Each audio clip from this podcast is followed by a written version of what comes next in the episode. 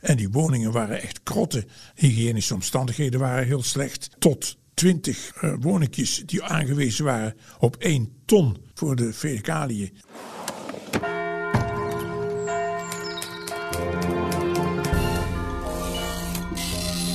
Je luistert naar het geheugen van Brabant. De podcast van het Brabants Historisch Informatiecentrum in Sertogenbos. Dwaal mee door onze archieven op zoek naar de mooiste verhalen van vroeger. Hier is je reisleider op onze speurtocht, Marilou Nillissen. Ha Anton. Dag Marilou. We gaan dit keer terug naar een tijd waarbij een fatsoenlijk huis dat niet lekte voor menig Brabander een bijna onbereikbare idylle leek. Maar eerst staan we nog even stil bij Truus Mulders, onze eerste vrouwelijke burgemeester van Nederland. Want daar zijn nogal wat reacties op gekomen. Onder andere over een foto waarin Truus een glaasje drinkt in gezelschap van een aantal mannen. Ja, ja. want uh, Thomas Rooijakkers die maakte uit de woorden van Ine Adema, de commissaris van de Koning, op dat er een foto was van Truus Mulders in Grand Café de Beerzen. Ja, dat kan dus niet, want dat café is pas een paar jaar geleden uh, geopend. Mm -hmm. En in de tijd van Truus was dat pand namelijk het gemeentehuis. Ah. Maar er hangt wel een foto van mevrouw Smulders in, in het Grand Café. Maar waar is die foto dan gemaakt, Anton? Ja, dat vroegen wij ons ook af. En uh, gelukkig hebben we hulp gehad van een heleboel mensen. Uh, onder andere Janske Molle van het ED. En via Even Twitter vanaf de snijtafel. Met ED bedoelen we het Eindhovens Dagblad. Via Twitter ook Frieke en Margaretha. En hun suggestie was, vraag het na bij de Heemkundekring. Ja, logisch eigenlijk. Hè? Mm -hmm. En inderdaad, Peter van Geffen van Den Beersen Aard weet meer te vertellen. Ja, en hij vertelt dat de foto een viering laat zien van het 100-jarig bestaan van de harmonie, de vriendschap uit Oost-West en Middelbeers. En uh, dat is gemaakt in 1949 in Café De Zwaan, want dat was het repetitielokaal. Ah, ja, en uh, de vereniging bestond uit ongeveer 30 leden, die lusten allemaal wel een biertje. Maar mevrouw Smulders houdt het heel keurig bij een glaasje limonade. Het vaandel dat je op de achtergrond ziet, dat gaat nog steeds mee met de harmonie. Uh, de exacte datum weten we niet en ook de maker is uh, niet bekend. Maar ik kan me voorstellen dat je nou benieuwd bent naar die foto. Kijk dan op big.nl slash podcast. Goed, tot zover onze vorige aflevering. Maar waar gaan we het deze maand over hebben? Nou, een wc delen met 20 huishoudens of met een groot gezin in één kamer wonen. Aan het eind van de 19e eeuw wonen veel arbeiders in Brabant in erbarmelijke omstandigheden. De woningwet van 1901 is een voorzichtige aanzet tot verbetering, maar het zal nog tot na de Tweede Wereldoorlog duren voordat iedereen een behoorlijk dak boven het hoofd heeft. In een huis dat niet tocht of lekt. In deze podcast nemen we je mee terug naar de vorige eeuw en gaan we op zoek naar de woonomstandigheden van veel van onze grootouders. We nemen een kijkje in Brabantse steden waar hele wijken bestaan uit krotten of huisjes die onbewoonbaar zijn verklaard. Maar dat die kleine arbeiderswoningjes bij veel mensen ook warme herinneringen oproepen, daarover praat Mathilde ons bij. Natuurlijk met een foto bij de hand. Jos Neomagus is onze hoofdgast en hij begroef zich twee jaar lang in de archieven en stuitte daarop armzalige wijken van grotere steden in Brabant, waar sloppenwijken het straatbeeld bepalen. En natuurlijk hebben we Old Case, Cold Case, uh, waarin Christian en jij, Marilou, ja. zich over de persoonlijke aantekeningen van advocaat Pelsrijke buigen en zien dat de pastoor in de zaak Marietje Kessels een veel dubieuzere rol speelde dan gedacht. Maar we beginnen met een angstaanjagende vondst van Margot. Oeh. Vondst van de maand. Margot, jij hebt dit keer wel een behoorlijk griezelige vondst, hè? Nou, dat kun je wel zeggen. Uh, kijk, ik heb hier een brief bij me van de directeur-generaal van de Volksgezondheid, Lita Birbolte, die hij op 12 maart 1921 stuurde naar de heren burgemeesters en wethouders van Kuik. Mm -hmm. Hij heeft namelijk gehoord dat er in Kuik een gezin is ondergebracht in een lijkenhuisje. Zo. Ja, wacht, ik citeer het even. Wacht mm -hmm. de brief, brief er even bij. Naar mij is medegedeeld zou door den raad uw gemeente een aangevraagd voorschot voor de bouw van arbeiderswoningen zijn geweigerd en zo'n gezin dat in uw gemeente geen huisvesting bekomen kon, zijn ondergebracht in het lijkenhuisje op de begraafplaats zonder dat de maatregelen worden genomen om te voorzien in den blijkbaar bestaande woningnood. Hij wil dus weten of dit klopt en zo ja, hoe het college dit denkt op te lossen. Dat gezin dat woont en slaapt in een lijkenhuisje. Dat is wel heel luguber. Jazeker, ja, vreselijk. En, wa- en wat moet ik me eigenlijk voorstellen bij een lijkenhuisje? Nou, ehm, kijk, die lijkenhuisjes, Marilou. Mhm. eh, in 1872 is er een wet aangenomen die ervoor moest zorgen dat het stoffelijk overschot van iemand die aan een besmettelijke ziekte was overleden, van de buitenwereld geïsoleerd werd. In een lijkenhuisje dus. Ah ja.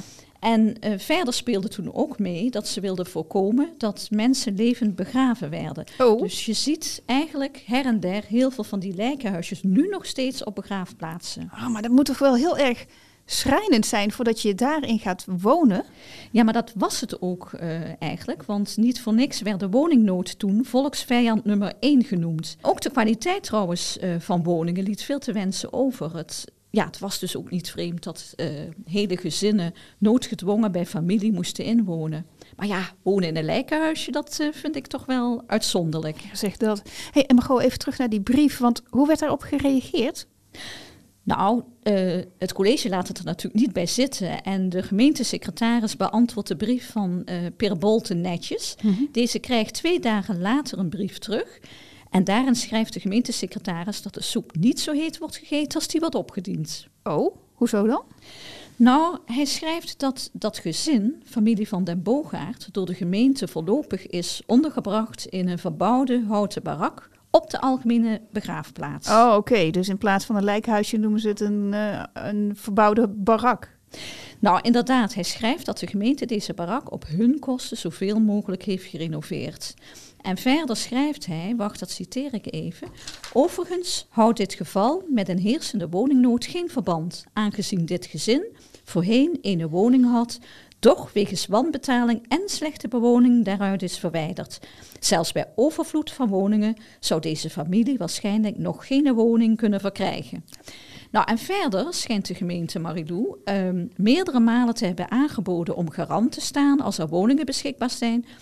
Maar dit gezin wordt telkens geweigerd vanwege wangedrag. Dus als ik het goed begrijp, eh, ligt het volgens eh, deze meneer aan de situatie ja, dat die mensen hier wonen, ligt aan hen zelf? Ja, volgens de gemeentesecretaris ligt het wel aan hunzelf.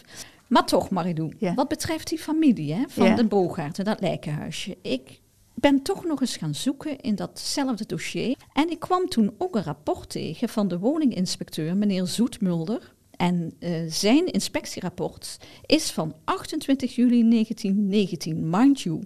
Dus toen is hij al polshoogte gaan nemen in Kuik en Oh. bij dat gezin. Want 1919, want die brief van die directeur-generaal was van 1921? Ja, klopt. Dus twee jaar. Ja, dus de schrijnende situatie is Oh. al twee jaar bezig. Wacht, ik haal dat, dat rapport er even bij. Ja. Ik zal het even citeren. Eén deze gezinnen verblijft in een zeer vervallen staat verkerend houten schuurtje. Nog erger is er het gezin van den Bogaert aan toe. Dit echtpaar met drie kinderen vindt nachtverblijf op den vloer van het voormalig lijkenhuisje. De meubelen staan buiten, omdat in het huisje verder geen ruimte is. Hier is onmiddellijke voorziening noodzakelijk. Dus we hebben het hier over 1919. En dan suggereert inspecteur Zoetmulder noodwoningen met steun van het Rijk. En als de gemeente Kuik dat niet doet, dan kunnen ze daartoe worden verplicht. Oké. Maar goed, als je dan weer teruggaat, of twee jaar later, Ja, dan naar is er- 1921, Is er niks veranderd? dan is er niks veranderd. Ik vind het verbijsterend. Dat zegt dat wel, ja. Ehm, wil je de brief waarin wordt geschreven over wonen in een lijkenhuisje nou zelf zien? Je vindt hem op big.nl slash podcast. En daar staat ook de foto die Mathilde heeft meegenomen. Ogenschijnlijk niet bijzonder, totdat je de verhalen erachter hoort. Maar ook bedankt, Tim. Graag gedaan. Brabant in beelden. Want Mathilde, zo heel bijzonder lijkt deze foto niet, hè? Nee, wat ik zie is eh, gewoon een eh, rijtje huizen. Eh, het is een foto ja, van, van huizen dus, zwart-wit foto. Een eh, stenen gebouwtje. Het staat niet helemaal op de foto, je ziet maar een deel. Ja. Eh, en het is één, één woonlaag met vier deuren erin eh, en een aantal ramen. En gelijk daarboven begint het dak. Dus Ja. alleen een begane, begane grond eigenlijk. En aan de rand van de foto, een beetje in de schaduw, in het donker, niet zo heel goed te zien, zie je een donker raam of een soort poort met een lachend gezichtje erop getekend. Ja. En ook nog wel leuk om te vermelden is dat op, de, op het dak staan twee schoorstenen. En die lijken niet meer helemaal eh, recht te staan. Zoals eigenlijk heel het pand een beetje lijkt te wiebelen. Hè? Ja, ja, ook het dak golft een beetje. En eh, de muren die eh, kunnen ook wel wat eh, zorg gebruiken. Ja. Hey, en er staan geen mensen op, maar waarom heb je nou voor deze foto gekozen? Nou, dit is een foto die wij hier in de collectie hadden. En die misschien ooit is eh, afgegeven of is opgestuurd. En waar we eigenlijk helemaal niks van wisten. Behalve dat hij in een kuik gemaakt was. En wat we dan wel eens doen, en wat we met deze foto ook hebben gedaan, is hem in een eh, huis-aan-huisblad eh, zetten. Ja. Eh, en het leuke aan deze foto was dat hij eh, heel veel eh, reacties en herinneringen opriep eh, bij mensen. Oh, dat is wel grappig, want ehm, onze gast dadelijk, Jos Neomagus, eh, vertelt ook ehm, dat juist oude huizen, vaak hoe krottiger ook, hoe meer herinneringen en vaak warme gevoelens daaraan verbonden zijn. Dat geldt dus ook voor dit pand? Dat gebeurde bij deze foto eh, ook, ja. En behalve persoonlijke herinneringen kwam er ook feitelijke informatie, om het zo maar even te noemen. Dat is ook altijd fijn. Ja, dus wanneer is de foto gemaakt en eh, waar is die gemaakt?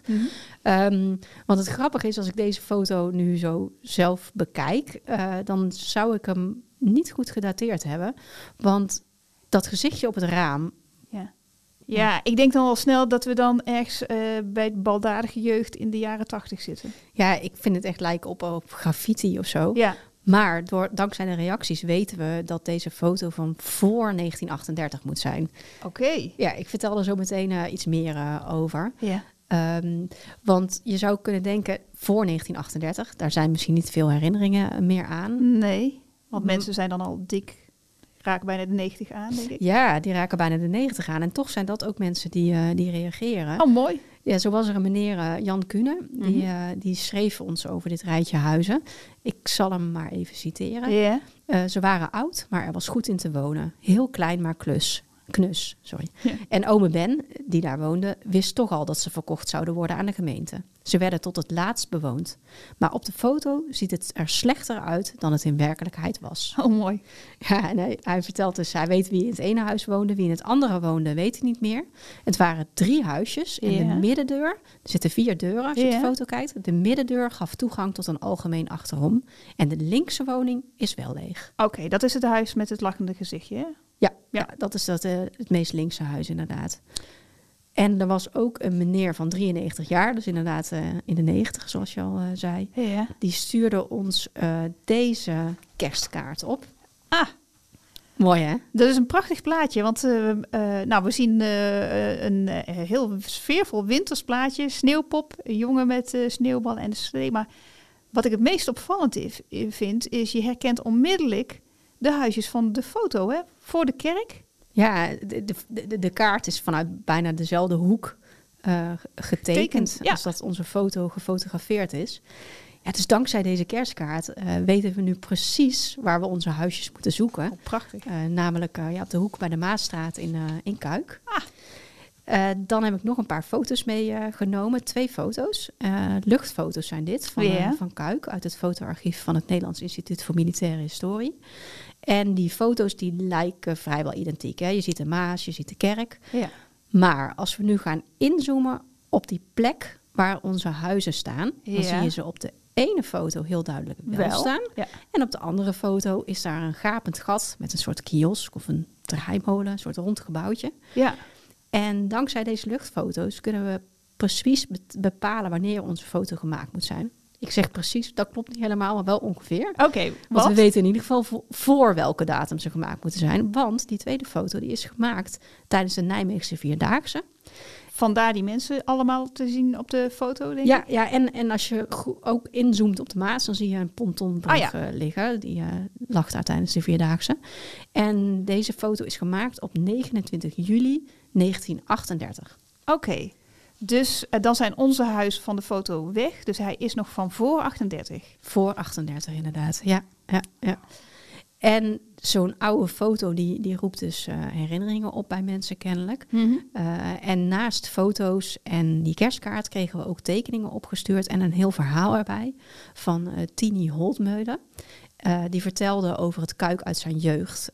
En zijn herinneringen werden opgeroepen ja, dankzij eh, Door die foto. onze huisjes. Ja. Ja. ja, en hij vertelt daarbij bijvoorbeeld eh, dat hij naast Café Royaal woonde waar op de eerste verdieping de Cecilia-zaal zat. En waar onder andere films werden getoond. ja. En dat voordat de film eh, begon, werd er altijd grammofoonmuziek gedraaid. Ja, ja. En zijn broer en hij die sliepen precies onder het toneel en konden dat dus in hun bed horen. En op de plaat stond toen eh, ook het lied Louise zit niet op je nagels te bijten. Ah ja, bah, wat vies Louise.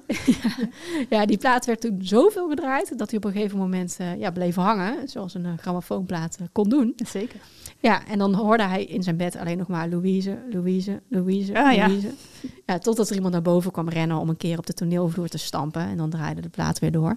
Een mooi verhaal. En losgemaakt door een foto van eigenlijk in onze ogen een vervallen, nou bijna eh, schuur. Maar het blijkt eigenlijk een poort naar eh, warme herinneringen. Ja, en zelfs dus aan herinneringen, eh, misschien niet exact naar die plek en die tijd. Want die hit Louise, die is van na de oorlog. Terwijl we weten dat onze foto van voor 1938 moet zijn. En toch is het een, een trigger om terug te gaan in de Ja, tijd. ja, mooi hè? Ja, heel mooi.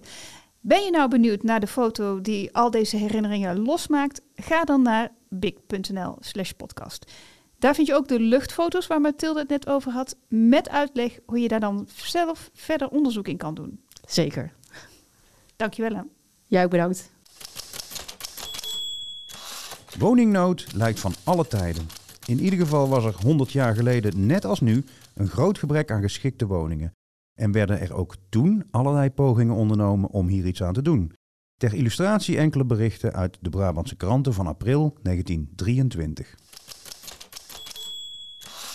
De Grondwet 14 april. Woningen voor landarbeiders.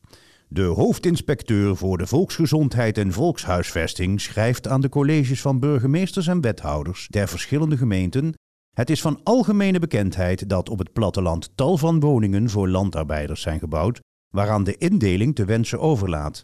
In vele gevallen zou met dezelfde kosten een veel betere woning kunnen zijn verkregen.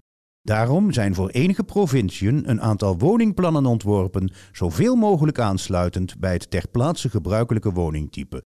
Deze verzameling bestaat in totaal uit 21 plannen verdeeld in drie series. Serie A omvat landarbeiderswoningen geschikt voor de provincies Gelderland, Overijssel en Utrecht. Serie B voor Friesland, Groningen en Drenthe. Serie C voor Noord-Brabant en Limburg terwijl onderscheidene plannen zonder twijfel ook in de overige provinciën toepassing zouden kunnen vinden. Dagblad van Noord-Brabant, 17 april. Roosendaal, woningbouw. Met den bouw van 41 arbeidswoningen aan de Spoorstraat, Groenstraat en Waterstraat voor rekening van de bouwvereniging Ons Ideaal al hier begint het al aardig op te schieten. Gezien den grote woningnood zitten velen naar de voltooiing van die woningen uit te zien.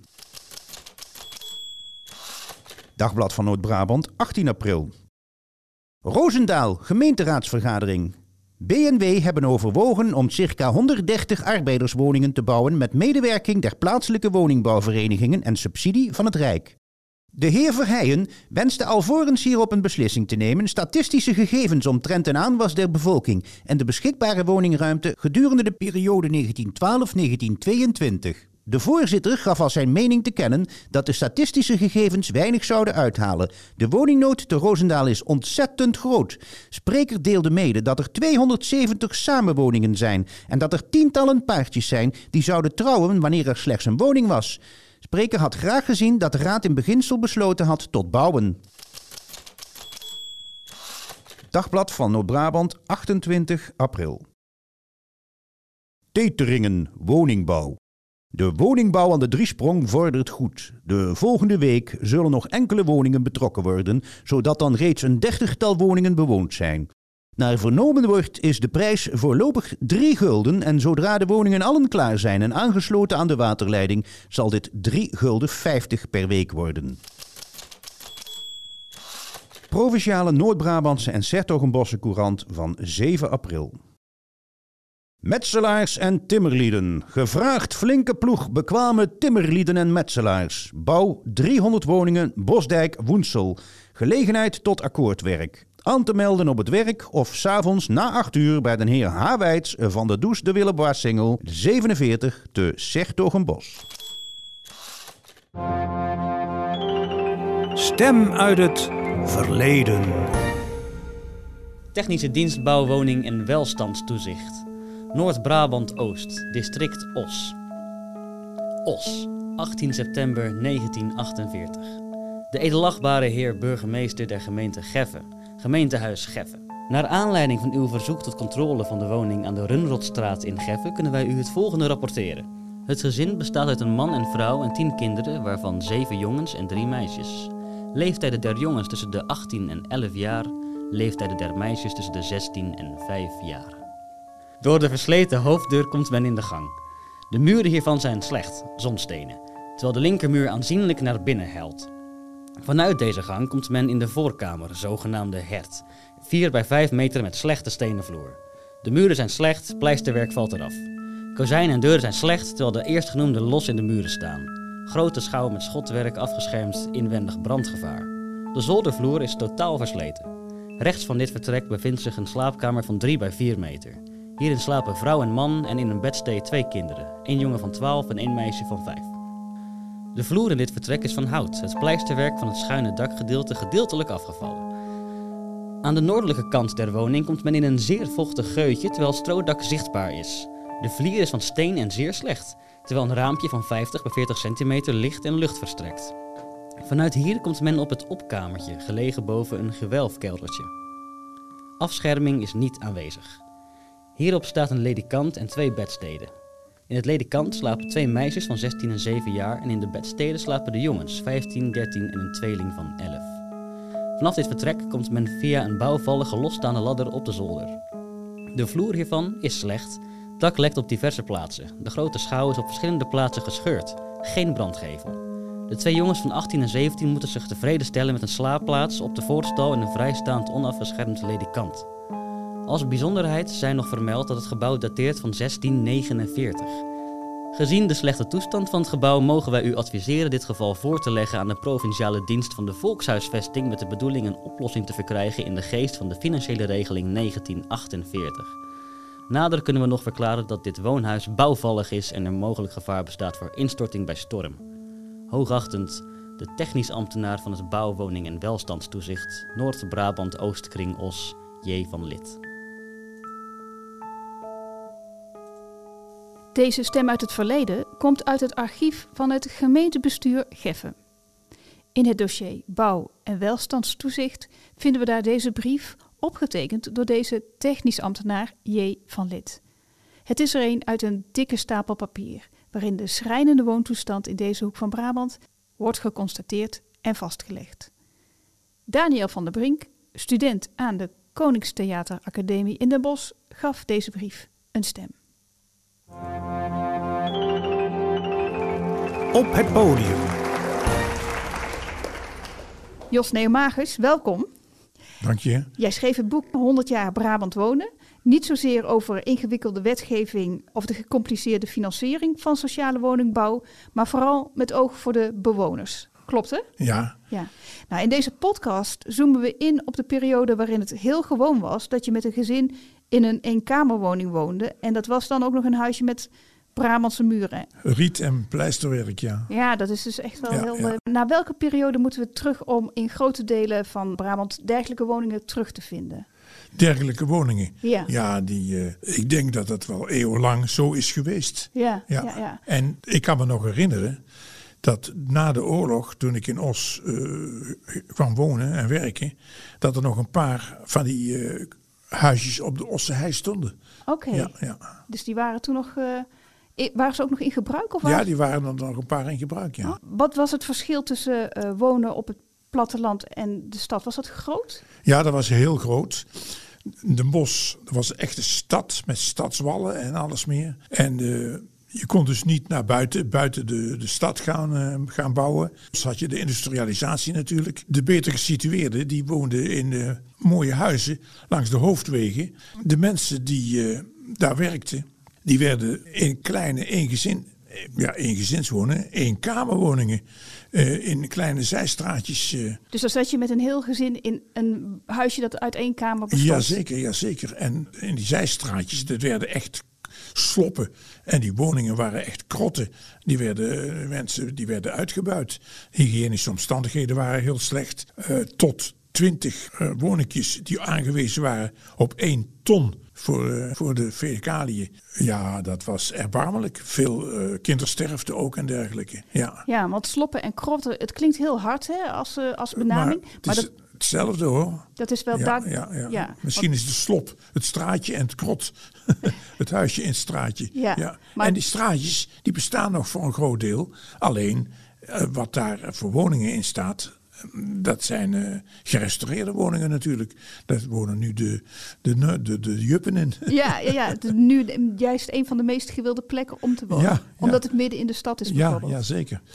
Wat doet dat met mensen als je moet wonen in dergelijke erbarmelijke omstandigheden? Ja, wat doet dat met mensen? Ja, heel veel. Ik denk, uh, ja, die, die leefden onder een minimum bestaan. En uh, ja, armoede was stroef. En uh, ik kan me herinneren uit de tijd dat de Graafse wijk werd gesloopt. En ik daar mensen sprak die daar woonden. Daar was een vrouw bij die afkomstig was uit een van die kleine straatjes. En die zei, we kregen één ei met het hele gezin. En dan werd er wat van de dooier op mijn lip gesmeerd. Zodat de mensen konden zien dat wij het goed hadden. Dat wij een ei hadden gegeten. Dat was voor de buitenkant. Oh, ongelooflijk zeg. Ja. ja. Een belangrijke wijziging is de komst van de woningwet in 1901. Ja.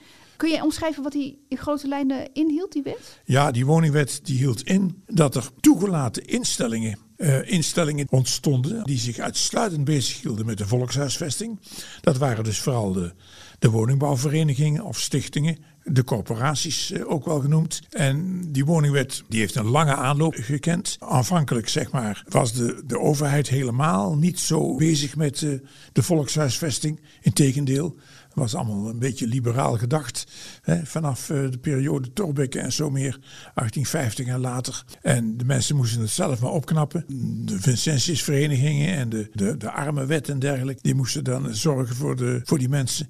Maar ja, geleidelijk aan ontstonden daar toch stromingen in de maatschappij in heel Nederland dat er iets moest gebeuren. En dat heeft uiteindelijk geleid eh, tot de woningwet van 1901, eh, die in 1902 van kracht is geworden.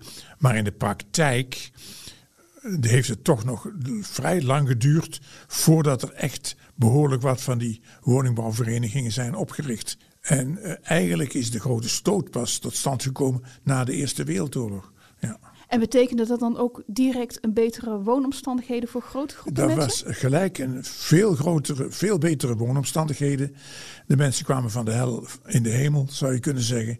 Ze hadden gelijk een huis met uh, een toilet en met waterleiding en elektriciteit ook. Blijkt ook uit het feit dat uh, de gezondheid sterk toenam. Er werden jaarlijks uh, rapporten opgemaakt en moest de gemeente ook verzorgen over de gezondheidstoestand. Kindertal groeide geweldig. Ja, daaruit blijkt dat het één keer in één generatietijd een hele verandering was. Mede door de sterk verbeterde hygiëne. Door... Jazeker, jazeker. Ja. En die mensen moesten dan huren bij de ja, die gingen dan huren. Ja, die huren die, eh, die, die vielen dan toch een beetje tegen. Het was dikwijls uh, maar een huur van, uh, van anderhalf of twee uh, gulden. Per week of per maand? Per week. Ja, de mensen vonden dat toch zoveel dat een aantal de voorkeur aangaf om toch in hun krot te blijven wonen. Wat nog veel goedkoper was dan uh, in een nieuwe woning. En daardoor kreeg je ook dat in die nieuwe, nieuw gebouwde woningen dikwijls juist de betere arbeider uh, nog een iets hoger niveau kwam te wonen dan waarvoor de woningen bedoeld waren. Ja.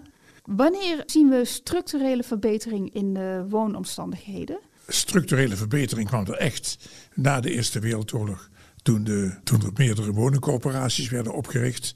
En die, ja, die bouwden nieuwe huizen. En dat was, ja, de mensen moesten geweldig wennen aan het bewonen daarvan. Er werd ook gecontroleerd of, de, of die mensen dat goed deden. Oh ja? Ja, ja, ja? En dan kwam er iemand langs om te kijken? Ja, daar kwam de inspectrice langs natuurlijk.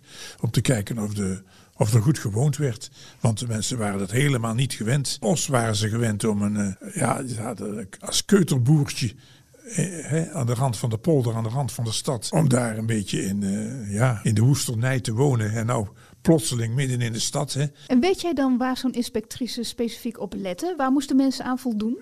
Nee, dat weet ik eerlijk gezegd niet. Nee, nee, nee. nee. ik vraag me af, maar ik kan me er geen beeld bij vormen. Ja, en die moest ook uh, de huur in. Hè? Oh, en dat was een uh, groot probleem dikwijls. Omdat mensen het geld niet hadden. Precies. Ja, ja. En Jos, wanneer woont vrijwel iedereen in een huis met een eigen nou, douche en, en toilet? Ja, vrijwel iedereen. Je zegt het goed, niet iedereen, vrijwel iedereen. Nou, vanaf 1960, 1970 waren er zoveel woningen gebouwd en nieuwe wijken tot stand gekomen. Dat je kunt zeggen, die mensen die woonden daar eh, in een goed geïnteresseerde woning.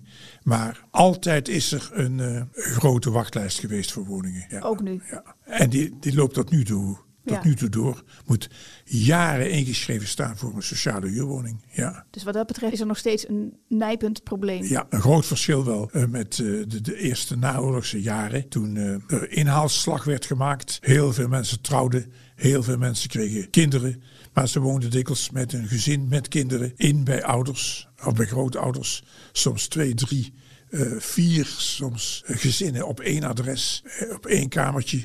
Onvoorstelbaar toch? Onvoorstelbaar toen, ja. ja. ja. Maar voor veel mensen destijds in Brabant de praktijk. In Brabant was dat echt de praktijk, ja, ja, zeker. Die sloppen zijn toch lang gebleven. Die zijn tot in de begin van de vorige eeuw gebleven. Ja, Ja. zeker. En dat is weer een groot stedelijk probleem, dat daar echt wijken ontstaan, sloppenwijken vol krotjes. Bovenop elkaar. Ja. Ja. Dat is nog maar honderd jaar geleden. Ja, ja. Eh, een sprongetje naar nu. Arbeiderswoningjes zijn vaak, als ze er nog zijn, erfgoed. Ja, Als we dicht bij huis blijven, hier om de hoek eigenlijk, hè, het Citadelhof. ja. Er is nu een site om, om die huisjes te redden, hè, want Ja, ze staan ja, op de ja. nominatie om gesloopt te worden. Verrast je dat, zo'n andere kijk daarna? nou, het verraste mij niet. Natuurlijk, mensen zijn toch wel eh, gehecht. Zeker in zo'n hofje. Ik moet erbij zeggen, dat waren ook eh, betonwoningen uit de periode van de sigarenmakers. eh, die omgeschoold waren tot eh, bouwvakkers. En dat hofje aan de Citadel, dat is al voor een deel ontmanteld. Dat was vroeger veel groter. Ja, dat zijn woningen die eigenlijk helemaal niet meer voldoen aan de, aan de huidige eisen. Hè. Staan niet op een monumentenlijst, niet op een gemeentelijke monumentenlijst. Maar is dat misschien ook wel de kern van dergelijke woningjes, dat ze dus niet voldoen aan zeg maar, de eisen voor een monument, maar dat ze wel heel diep in de harten van mensen zitten? Ja, precies. Dat is het, hè. Dat is het, ja. We melden net even hoe sigarenmakers werden omgeschoold tot bouwvakkers. Ja. Ik ben daar heel benieuwd naar eh, het verhaal. En misschien ook nog wel, want je vertelde net ook over een handtekeningenactie van arbeiders Ja, die een grotere tuin willen. Daarover spreken we verder in de bonus. Dank voor je komst. goed. Graag gedaan. Oké. Old case. Cold case. Het is woensdag 22 augustus 1900 als Marietje Kessels een brief gaat posten, vlak bij haar huis in Tilburg. Maar twee dagen later wordt het elfjarig meisje gevonden in de nabijgelegen kerk, verkracht en vermoord. En ondanks verschillende verdachten en een lang strafproces wordt er nooit een dader veroordeeld. Samen met mijn collega Christian duik ik in de archieven op zoek naar de feiten en die vormen onze leidraad. In de vorige aflevering heb je gehoord hoe het kan dat archieven soms verdwenen lijken en hoe dat ook geldt voor de zaak van Marietje. Maar dat was een zijweggetje. Een belangrijke weliswaar, maar vandaag keren we terug naar de plek waar we gebleven waren. En Chris, dan weet jij wel wat ik bedoel, hè? Ja, jij wilt natuurlijk weer terug naar de rechtszaal. Ja, precies. Ik wil weer naar die zitting van 1902, want dat was behoorlijk spannend, hè? Advocaat Pels Rijken toonde aan dat de alibi van de koster aan alle kanten rammelde en betichtte hem van mijneet. En hij stelde dat de rol van de pastoor nader zou moeten worden onderzocht. Sprak hij niet van een, een onzichtbare hand? eh, Een onzichtbare hand die rusteloos werkt en vroet en de hele rechtszaak beïnvloedt. Ja, klopt. Die Pelsrijker die wist wel eh, met woorden om te gaan. En trouwens ook om stelling te nemen. Ik pak er zijn archief gelijk weer eh, bij. En dan zie je hier, kijk, deze grote gele vellen met zijn aantekeningen eh, in potlood. Ja, dat is ja- jammer, want de potlood wordt er niet altijd even duidelijk van, hè? nee, klopt. Maar wa- wa- wat heeft hij dan genoteerd? Nou, uit verschillende processen verbaal heeft hij eigenlijk allerhande informatie gehaald. Dus hij heeft hier aantekeningen gemaakt van waar eigenlijk precies de pastoor ja, verdacht eh, is. Ehm, Oh, maar die, die zijn er dan wel, zeg maar, een soort eh, aantijgingen of zo? Ja, nou, als ik hier zo doorheen kijk, dan had Pelsrijker de pastoor het vuur eigenlijk nog meer aan de schenen kunnen leggen als hij toch al deed. En hij noteert wel allerlei dingen, maar hij gebruikt ze niet allemaal. Oh, nou ja, dan, dan hebben we nog geluk dat ze bij ons in het archief zitten dan, hè? Ja. Eh, maar geef eens een voorbeeld. Nou, laat ik een aansprekende eruit eh, pakken. Deze, hier, deze bijvoorbeeld. Lees maar eens. Weduwe Hamers heeft de pastoor door de kerk zien gaan als een bruisende leeuw. Hoe hij naar het koor liep en daarop ging. Zijn houding zo vreemd dat ze niet begreep wat hem mankeerde en hem met studie stu- oh, studie nakeek. Op het koor viel hij met uitgestrekte armen neer. Tss. Nou, en, en die weduwe is dan een van de vele mensen die een getuigenis heeft afgelegd. Maar Pelsrijke vraagt haar dit dus niet voor de rechtszaal. Nee, nee, inderdaad. We hebben al eens eerder gezegd, hè, ja, er waren echt honderden eh, getuigen die er eh, eh, zijn geweest allemaal verklaringen hebben afgelegd. En die maken het dus ook eigenlijk een ontzettend onoverzichtelijke zaak. En deze mevrouw, dat is dus een van die vele getuigen. Pelsrijke die leest dat dus door, die verklaring. Die maakt ook deze aantekening. Maar ja, gebruikt hem niet. Je ziet hem hier als het ware wel door al die papieren bladeren. Met die ja, lange grote vellen in de hand aantekeningen maken. Potloodje erbij. Ja, en dan dus noteren wat hem allemaal eh, opvalt over die pastoor. Hier, zoals deze hier, daar heb je er nog eentje. Brief van pastoor VZ, dus van Zinnik Bergman, 29 oktober, meldende het terugtrekken van Jongbloed. Oh, jong, dat is dus jongbloeds. Ja. Maar hey, dat is intrigerend zeg. Dus de pastoor schrijft aan Pelsrijke dat Jongbloed zich terugtrekt. En Jongbloed, dat was die oude postbode die bijna wegkwijnt bij het idee dat eh, hij Marietje had kunnen redden, hè, omdat hij dat gegil had Ja. gehoord. Maar dan gaat de pastoor met hem praten en dan trekt hij die verklaring weer in. Tenminste, dat vertelt zijn zoon tegen onze advocaat. En hier vinden we dus dat de pastoor dat even aan Pelsrijke meldt. Ja, gek hè? En ook eh, intrigerend inderdaad. Maar Pelsrijker die schrijft het toch wel best ja, neutraal op, hè? eh, zakelijk bijna. Meer dan die ene regel hebben we ook niet. Alsof die snel weer verder gaat door al die verklaringen en eh, ja, om nieuwe dingetjes eh, te vinden tegen die pastoor. Zoals deze, ik heb er nog één. Hier, lees hier eens verder, achter Anne Wouters. Even kijken. Eh, kleindochter had verteld dat grootmoeder gezegd had woensdag in de kerk te zijn geweest. Bij kapelaan B te biecht. Die zeiden dat zij het maar stil moest houden. Eh, wacht even, Chris, want nou vallen me een paar dingen op. Kapelaan? Dus, dus naast die koster is er ook nog een kapelaan? Ja, en sterker, en niet eentje, maar twee. Die hebben we inderdaad nog niet eerder genoemd, maar die zijn er wel degelijk. Een kapelaan Vulker en een kapelaan Bergvens. En dat is ongetwijfeld kapelaan B.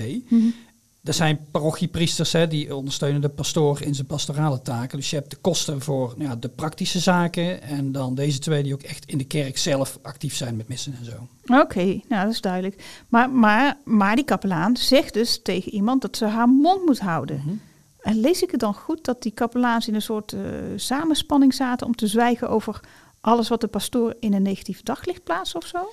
Ja, nou het is nu in ieder geval één verklaring eh, maar. Dus daar kun je niet direct een hele zaak eh, opbouwen. Ehm, maar ja, het, roept wel een, eh, een soort verdenking op. Ja, zeg dat. En nog heel even voor mijn beeld, hè. Die kapelaans, ik moet echt even aan ze wennen, want ik, tot nu toe kende ik alleen die koster naast de pastoor. Maar zeg maar, de kerk, als in de kerk in deze wijk in Tilburg, is dus meer dan die pastoor en die koster. Ja, ja zeker. De dag van Marietjes verdwijning, dan deed de pastoor bijvoorbeeld zelf om zes uur s ochtends de vroegmis. Maar die kapelaan Vilker, die deed om zeven uur de mis. En die Bergfans, die van half negen. Hè, dat lezen we trouwens ook in de verklaring van de pastoor zelf. Dus voor tien uur 's ochtends had je al drie missen bij kunnen wonen. Ja, En daar is dus kennelijk telkens ook volk voor. ja. Dat is toch ongelooflijk. Maar het is ook wel tekenend hoe groot die invloed van die kerk dus is. Hè? Dat zit dus zo diep in die persoonlijke levens. Maar ik zit te denken, Pelsrijk haalt uit al die processen verbaal allemaal punten waaruit je zou kunnen opmaken dat het eh blazoen van de pastoor niet geheel zuiver te noemen is, toch? Ja, nou dat is wel lastig in te schatten of je het zo sterk kunt zeggen. Maar het roept in ieder geval wel heel veel vraagtekens eh, op zijn gedrag. Ja, want wat ik dus niet snap, die gebruikte hij dan niet in de zaak. Dat vind ik toch lastig om te begrijpen. Ja, en- ja en nee. Eh, daar kunnen we eigenlijk alleen maar een beetje naar gissen waarom dat eh, het eh, zo is. Kijk, hij heeft natuurlijk ook gewoon voor ogen om die mutsaars vrij te krijgen. En niet zozeer om een ander te beschuldigen eh, of de echte dader eh, te vinden. Dus, Nou, ja. dat is ook weer zo. En trouwens, dat lukte hem, hè, dat vrijpleiten. Ik was benieuwd hoe dat er zou gaan, hoe die reacties op dat vrijpleit eh, zijn. Dus gezocht in Delver, hè, het online krantenarchief. En als je daar zoekt op Marietje Kessels, krijg je heel veel. Dus heb ik even gezocht in het jaar 1902, het jaar van het hoge beroep. En dan krijg je eh, nog heel veel. Prachtige krantenartikelen met koppen als de gruweldaad in Tilburg. Ja, of hier, wat dacht je van het Tilburgse moordproces? En dan een uitvoerig verslag. En het levert verschillende edities op, zelfs al ver voor die uitspraak. Kijk, van één krant heb ik een printje gemaakt. Oh, dacht je hiervan? Ja, oh, dat is een ja, extra editie van de Tilburgse Courant op zondag 15 juni 1902. Dus dat is tijdens het hoger beroep. Het is wel een heel verslag van die, van die laatste middag eh, in het gerechtshof. Dus het is bijna een soort soap, hè? Hier hele pagina is vol, joh. Ja, en, en na die uitspraak pakken de kranten natuurlijk weer volop uit. En daarin las ik iets heel grappigs. Luister. Pelsrijke kwam om ongeveer 10 minuten na 10 uur binnen en hij was gekleed in hetzelfde groene fantasiepak waarmee hij de zittingen voor het hof gevolgd heeft. Oh, een, groen fa- fantasiepak. Ja, Ja. dan moet ik dan straks nog eens even googlen, want nou lijkt het net alsof hij naar de carnaval eh, Ja, gaat. Maar misschien was dit voor een advocaat wel eh, hele gebruikelijke kleding. ja wie weet. En, en voor, voor de rest, hoe was een beetje de, de teneur over die vrijspraak van Mutsaers? Oh, daar heb ik wel een mooi fragment van gevonden. Kijk, ehm, dan pak ik even hier de Maasbode erbij. 28 juni 1902. Mag jij even voorlezen? Oké, hier, eh, de uitspraak, over, oh, overwegende, ja, dit en dat. Eh, nou, alles, en dan beschrijft de journalist. Op de publieke en de gereserveerde tribune was veel publiek. Rondom het gebouw evenwel bewoog zich minder volk dan tijdens de behandeling der zaak. Daarvoor was de spanning te gering. Iedereen verwachtte toch vrijspraak. Oh, grappig. Ja. Mutsaars was kalm en ernstig. Zijn verdediger, meester Pelsrijke, was goed gemoed. Nee, goed, goedsmoeds. Ja, ik gebruik het ook niet iedere dag. Nee, ik ook niet. Het voorlezen van het arrest duurde slechts een minuut. Het publiek was daardoor blijkbaar verrast en teleurgesteld toen de president op luide toon tot Mutsaars zeide: Dus beklaagde, ben je weer vrijgesproken. Stond deze op, boog voor het hof en ging heen. Daarmee was alles afgedaan. Ja, dan denk ik toch een beetje, wauw, wauw, wauw, eh, beetje een domper, hè? En het artikel sluit af met eh, ook een mooie alinea. Even onopgemerkt als Mutsaars Den Bosch met de trein van 11 uur 55 verliet, kwam hij te Tilburg aan en liep rechtdoor naar zijn woning. Omtrent een eventuele vervolging van Den Koster, wegens mijneet, is nog niets naders bekend. Het is niet echt heel belangrijk hoor, maar die treinreis kwam ik ook in een andere eh, krant weer tegen. De nieuwe Tilburgse Courant die schrijft... In Tilburg, waar ons bulletin de bewoners reeds had ingelicht, waren enige belangstellenden aan het station. ja. En die schrijven trouwens dat hij eerst bij zijn ouders op visite ging en dan naar zijn eigen woning in de Korenstraat, waar zijn echtgenoten op hem wachten. Nou, lekker belangrijk denk je dan, maar nu komt het. Want lees eens hoe dat verder gaat. Nergens was iets bijzonders te bespeuren. In Mutsaars naaste omgeving wist zelfs niet ieder van de uitslag. En om half twee stond de schilder in zijn boezeroen. Veel uitvoeren zou hij niet vandaag, zeide hij. Oh, serieus? Dus hij gaat diezelfde dag gewoon weer eh, aan het werk. Ja, nou ja, een soort van dan. Ja, misschien wel de laatste keer dat hij in zijn leven in de krant eh, komt. Nou nee, nee, nee, na jaren duikt hij weer op. Maar daar komen we nog op terug. Oh, hey, weet je trouwens waar we ook nog eens een keer op terug zouden komen?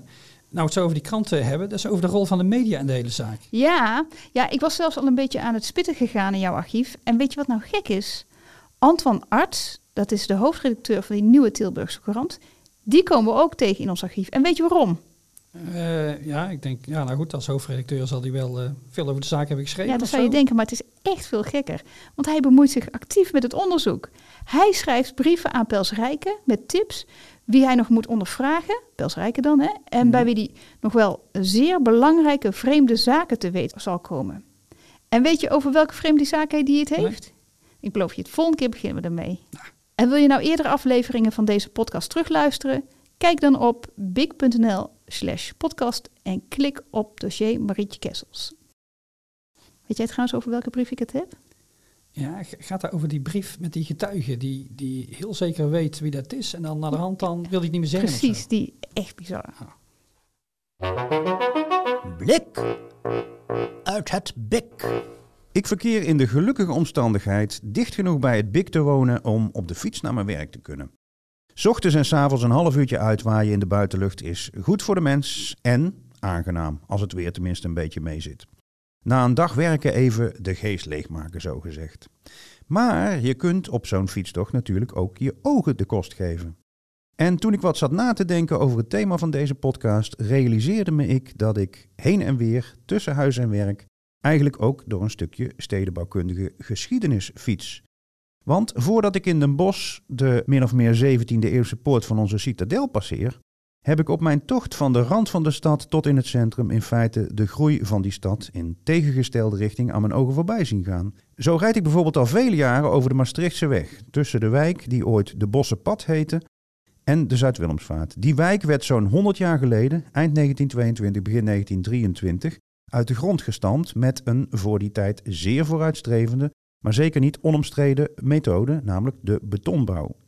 Hoe zat dat precies? Nou, met name voor de gewone man was het in Zettergenbos in die tijd, eh, ook in die tijd moet ik misschien zeggen, erg moeilijk om betaalbare en kwalitatief goede woonruimte te vinden. In de binnenstad was sprake van overbevolking, verkrotting, slechte hygiënische omstandigheden, financiële uitbuiting.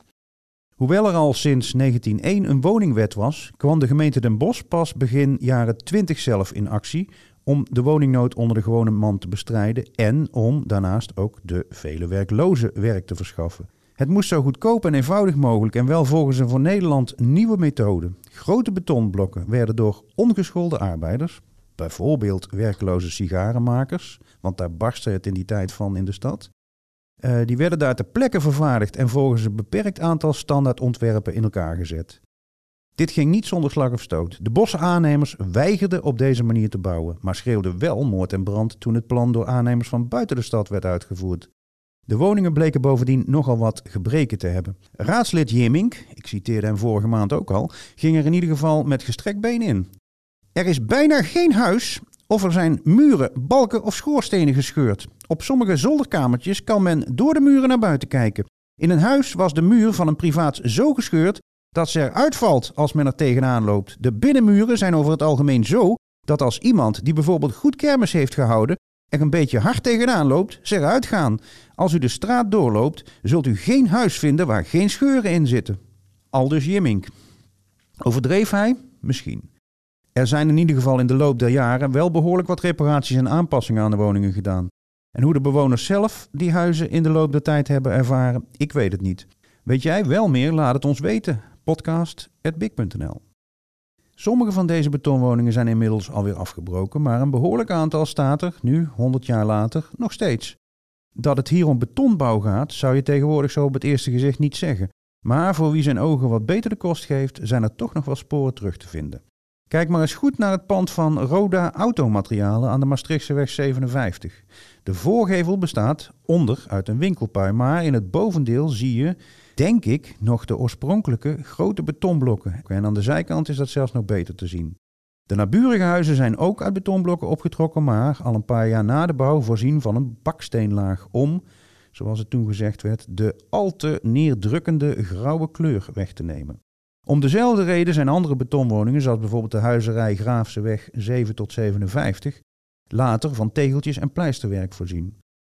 En deze wil ik u tenslotte niet onthouden. Een vervreemdende ervaring die Google Maps ons, in ieder geval nog op dit moment, biedt via Street View. Als je daar namelijk op de hoek van de Van Pasenstraat in de richting van het Eikendonkplein gaat staan, zie je een opname uit 2022 met daarop het resultaat van de grootscheepse nieuwbouw in dat gebied. Stap je een stukje verder het Eikenplein op, in Street View, dan sta je opeens in een andere wereld. Een wereld die intussen niet meer bestaat. Je krijgt namelijk een opname uit 2009, met daarop nog de oude bebouwing. Inderdaad, de betonbouw uit 1922-1923. Verwarrend, maar als je eenmaal door hebt wat er gebeurt, ook wel weer leuk. Een onbedoelde tijdreis. Kijk zelf maar eens via de links op big.nl slash podcast. Wil je meer weten over de betonbouw in Sertogenbos in de jaren 20? Luister dan vooral ook naar onze bonus. Over twee weken verschijnt die in je app. En dat was de aflevering voor deze keer. Ik vond hem weer leuk, Marilou. Ja, interessant. En um, vond jij dat nou ook? Laat het ons dan even weten. Je kunt reageren via ons mailadres. podcast.big.nl Precies. En anders laat een uh, review achter in je favoriete podcast app. Dat maakt het dat ook anderen het geheugen van Brabant makkelijker kunnen vinden. Want wie wil dat nou niet luisteren? Hoe meer zielen, hoe meer vreugd, zou ik zeggen. Zo is dat.